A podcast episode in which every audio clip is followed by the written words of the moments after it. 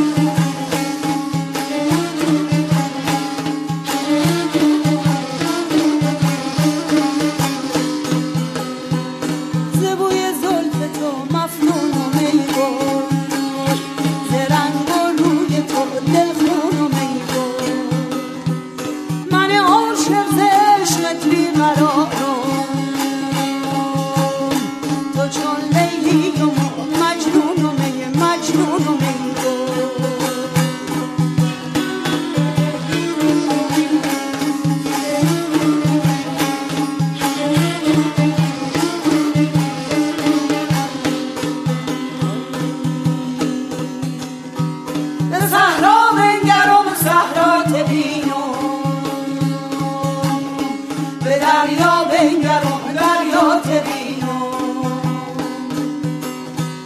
به هر جا بنگرم کوه و درادش نشان از قامت ران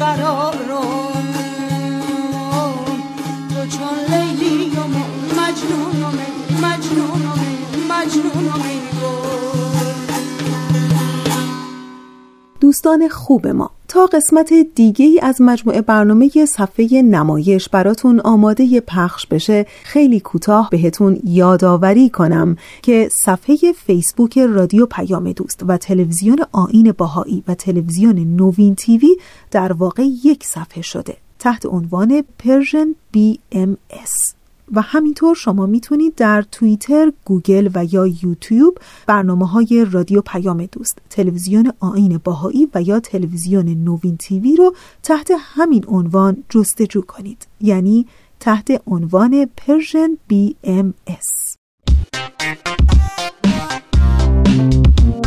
تارا سعی می‌کنه هر بار به یکی از ارزشهای اخلاقی نگاهی داشته باشه و شما رو با دیدگاه آین بهایی در خصوص اخلاق و ارزشهای اخلاقی بیشتر آشنا کنه. کتاب جمعه هر هفته جاییه که می‌تونید با تارا همراه بشید. با تارا. تاریخ به روایت مورخ. محمد زرندی ملقب به نبی تاریخ نویس و شاعر برجسته بهایی که نزدیک به دویست سال پیش میزیسته است از داستانهای واقعی خود با ماندانا دختر جوانی از ایران امروز سخن می‌گوید. از ایران سالها پیش و از حوادث سرنوشت ساز آن سالها.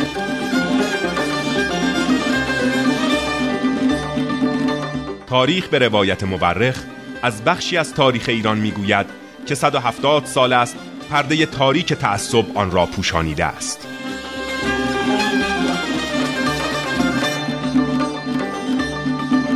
تاریخ به روایت مورخ دوشنبه ها از رادیو پیام دوست.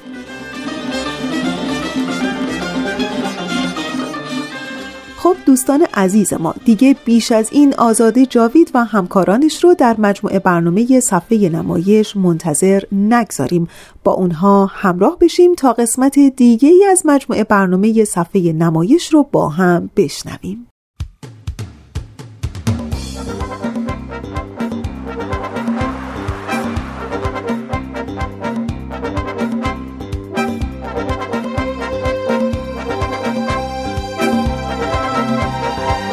صفحه نمایش.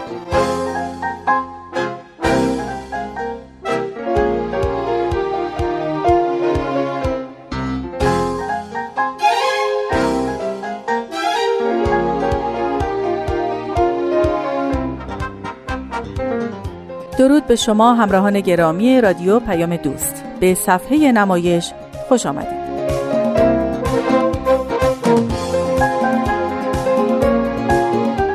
در این برنامه با نمایشنامه نویسان برجسته و تاثیرگذار ایرانی در هنر نمایش ایران آشنا میشید.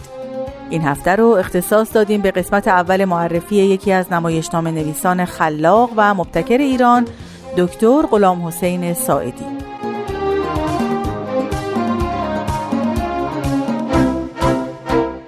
بعد از اون بخش اول یکی از نمایشنامه های ساعدی که به شکل رادیویی تنظیم شده توسط همکارانم اجرا و ارائه میشه. از شما دعوت می‌کنم با من آزاده جاوید در صفحه نمایش همراه باشید.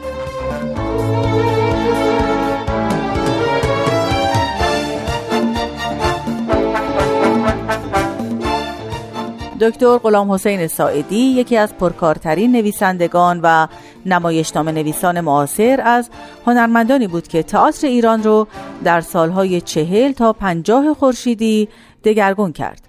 ساعدی روز 13 دی ماه 1314 در تبریز به دنیا اومد.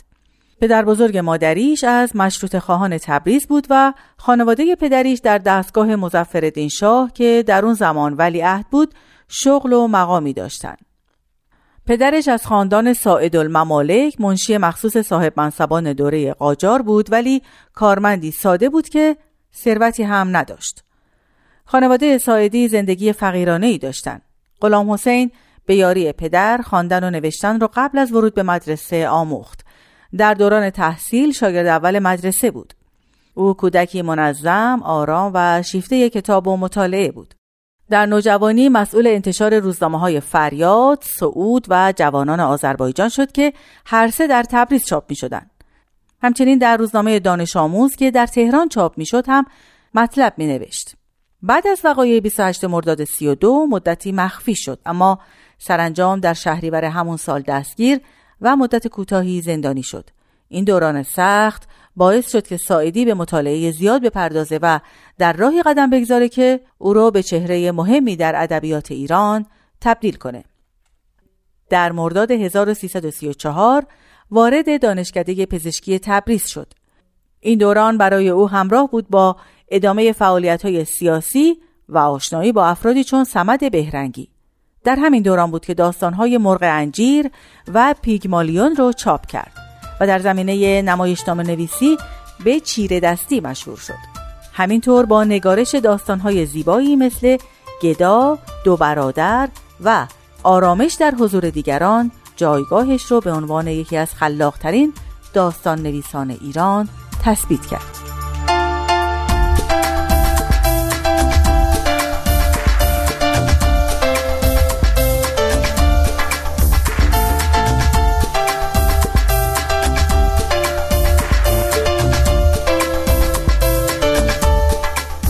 در سال 1341 ساعدی برای گذراندن خدمت سربازی به تهران رفت و تا زمان حضورش در ایران در این شهر ماندگار شد.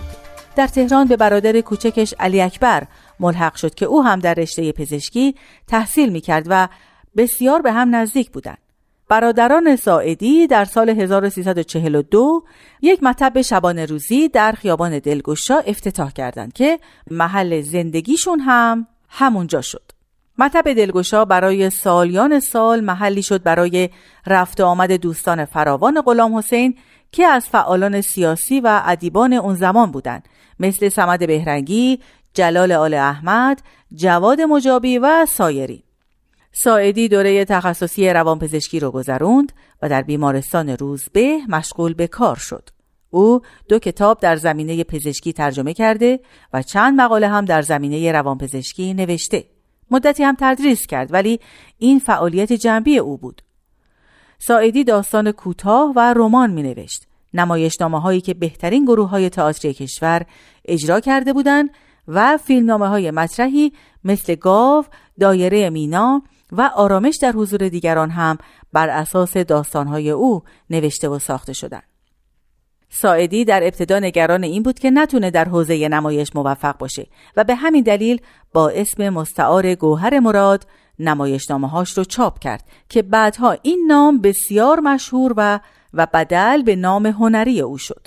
تفسیرهای مختلفی از این نام شده ولی خودش گفته که این اسم رو به صورت گوهر دختر مراد روی یک سنگ قبر در تبریز دیده و توجهش رو جلب کرده. ساعدی با همکاری نویسندگان بزرگ اون روزگار مجله الفبا رو منتشر کرد. در فاصله سی سال یعنی از 32 تا 63 ساعدی بیش از 60 داستان کوتاه نوشته. با توجه به تعداد کتابها، گستردگی سوژه ها و ژانرهای مختلفی که ساعدی در آثارش به کار برده میشه دریافت که به مردم و جامعهش تا چه حد علاقه داره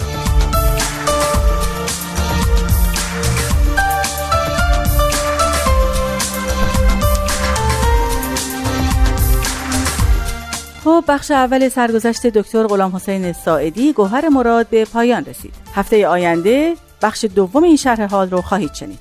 لطفا به بخشهایی از یکی از آثار این نمایشنامه نویس ارزشمند ایرانی توجه کنید.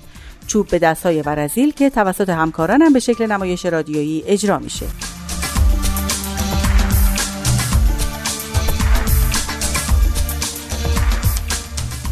امیدوارم موفق بشید تا آثار غلام حسین ساعدی رو مطالعه کنید.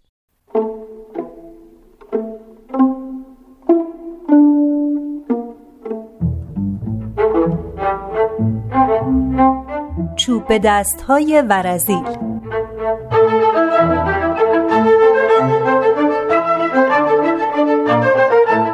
نوشته دکتر غلام حسین ساعدی گوهر مراد.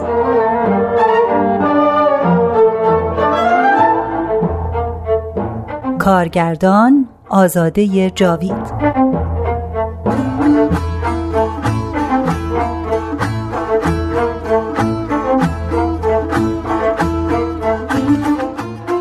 بخش اول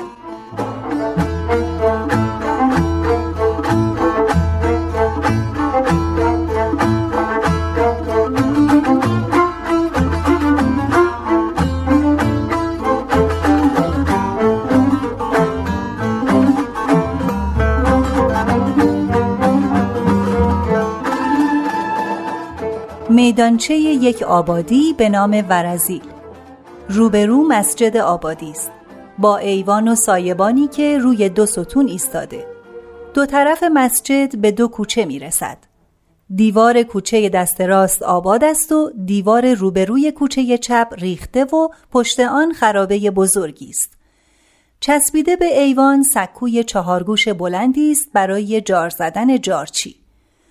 دو طرف میدانچه دو ساختمان قرینه است و در و پنجره هر دو بلندتر از سطح زمین هر ساختمان دو پنجره کوچک دارد و یک در در وسط دو پنجره. دو ردیف پله از دو طرف به هر کدام از درها می رسد.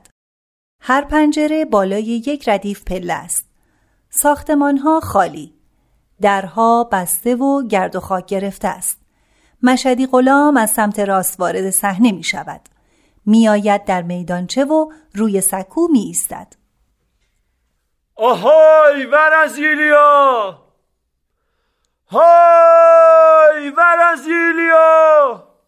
آی مشغلم باز چه خبرته؟ دیگه چی شده؟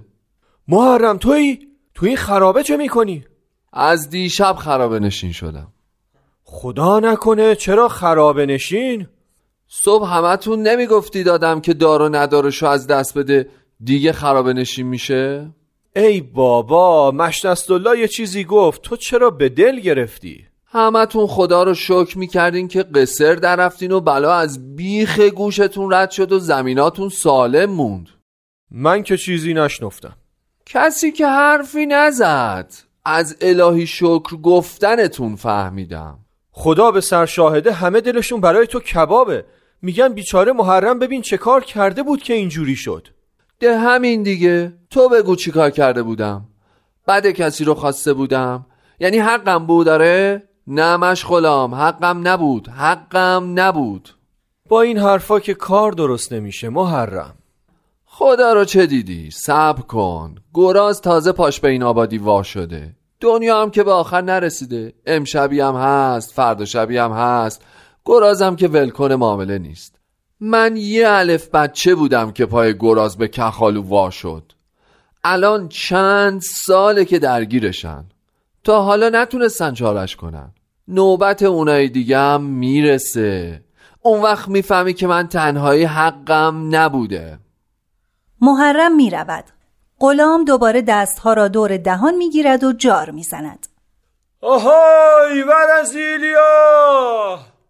های ورزیلیا چند نفری جمع می‌شوند. موضوع صحبت حمله گرازها به مزارع اهالی است.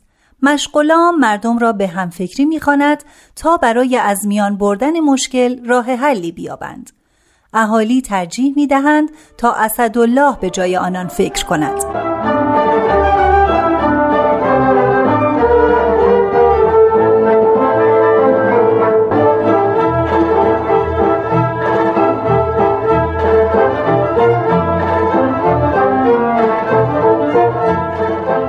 می‌دونی اسدالله تو ماشاءالله هزار ماشاءالله عقل و کمالاتت از همه ما بیشتره. اختیار دارین کت خدا. جایی که مش عبدالله و دیگران هستن ما چه کاره ایم؟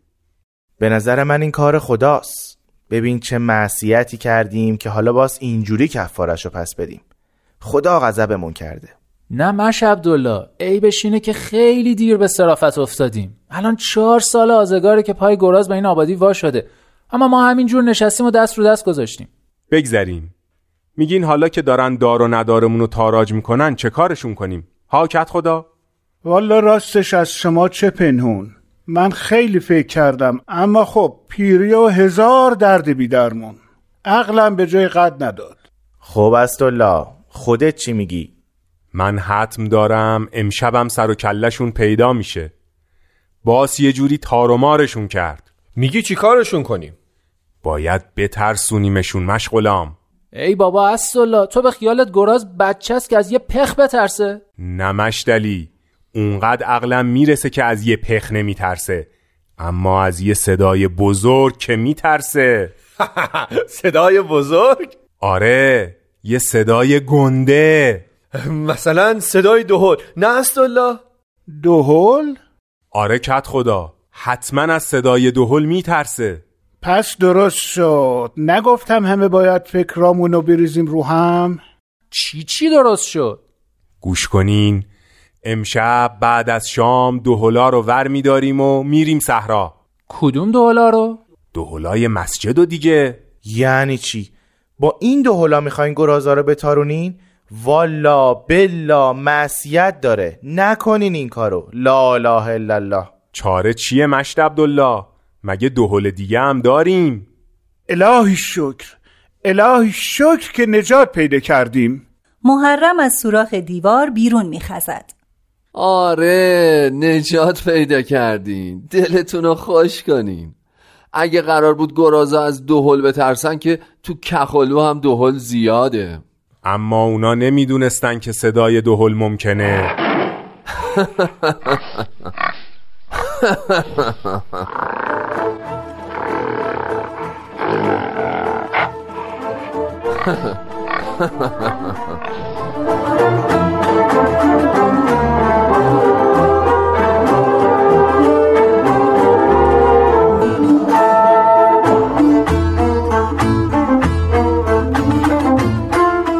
هنگام اهالی ورزیل آماده می شوند تا با دهل به جنگ گرازها بروند.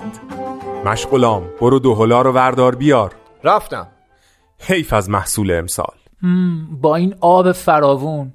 آهای کت خدا الله ها چیه؟ دوهلا نیستن. یعنی چی؟ به دیوار کنار محراب آویزونه. ده نیسته. دوهلا رو دزدیدن. آه اون وقت میگن چرا گراز به زمین ها می‌زنه؟ ده همین معصیت هاست دیگه. کار خودیه. غریبه که نمیاد دهل بدزده. حالا چه کنیم؟ صدای گراز از نزدیک شنیده می شود همه بی اراده چوب را بالا می برند.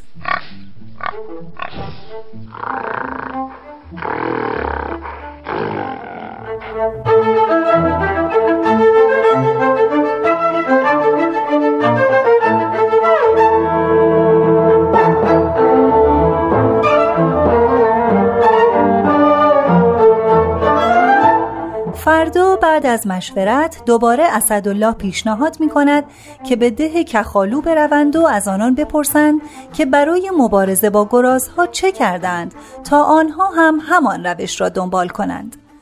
در حال رفتن هستند که یکی از آنها در داخل خرابه دهلها را می بیند. ها بیاین دهلا اینجان اینجا؟ یعنی محرم دزد دهلا بوده؟ اینجا بوده. استغفر الله محرم فرار می کند اسدالله و یکی دیگر به کخالو می روند. شب گرازها می آیند و زمین اسدالله را در قیابش نابود می کنند. خیلی بد شد. کارش هم نمیشه کرد. اون به خاطر همه ما زمینشو ول کرد و رفت. تقصیر هیچکی نیست که از خدا. آخه ما چطور نفهمیدیم؟ ما که همه جا رو چارچشی میپاییدیم. هفت تا بودن. هر کدوم اندازه یه گاو. معلوم میشه از صدای دهلم باکیشون نیست. ترسشون ریخته. از بس این ور و اون ور به زمین زدن دیگه آموخته شدن. یه خورده دیگه صبر کنیم. دیگه باید فاتحه برازیل خوند.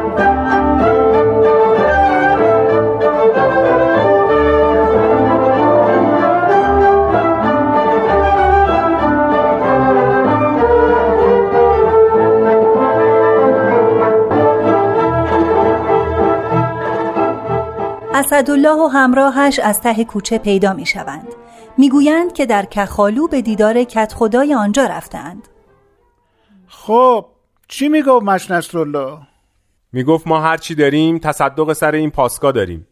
آخه الان چهار ساله که تو کخالو پاسگاه گذاشتن. چند تام سرکار اونجا هستن. خب که چی؟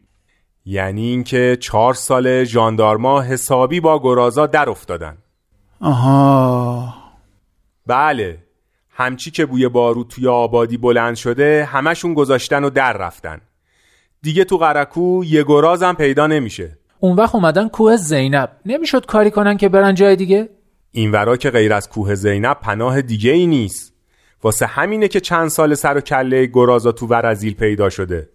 پس بگو این سوقات کخالویاست به اونا چه دخلی داره پدر من؟ مش نصرالله می‌گفت تا تفنگ نباشه تا بوی باروت بلند نشه اونا دستوردار نیستن. حالا ما به این دست به نقدی از کجا تفنگ و باروت گیر بیاریم؟ میگم برات.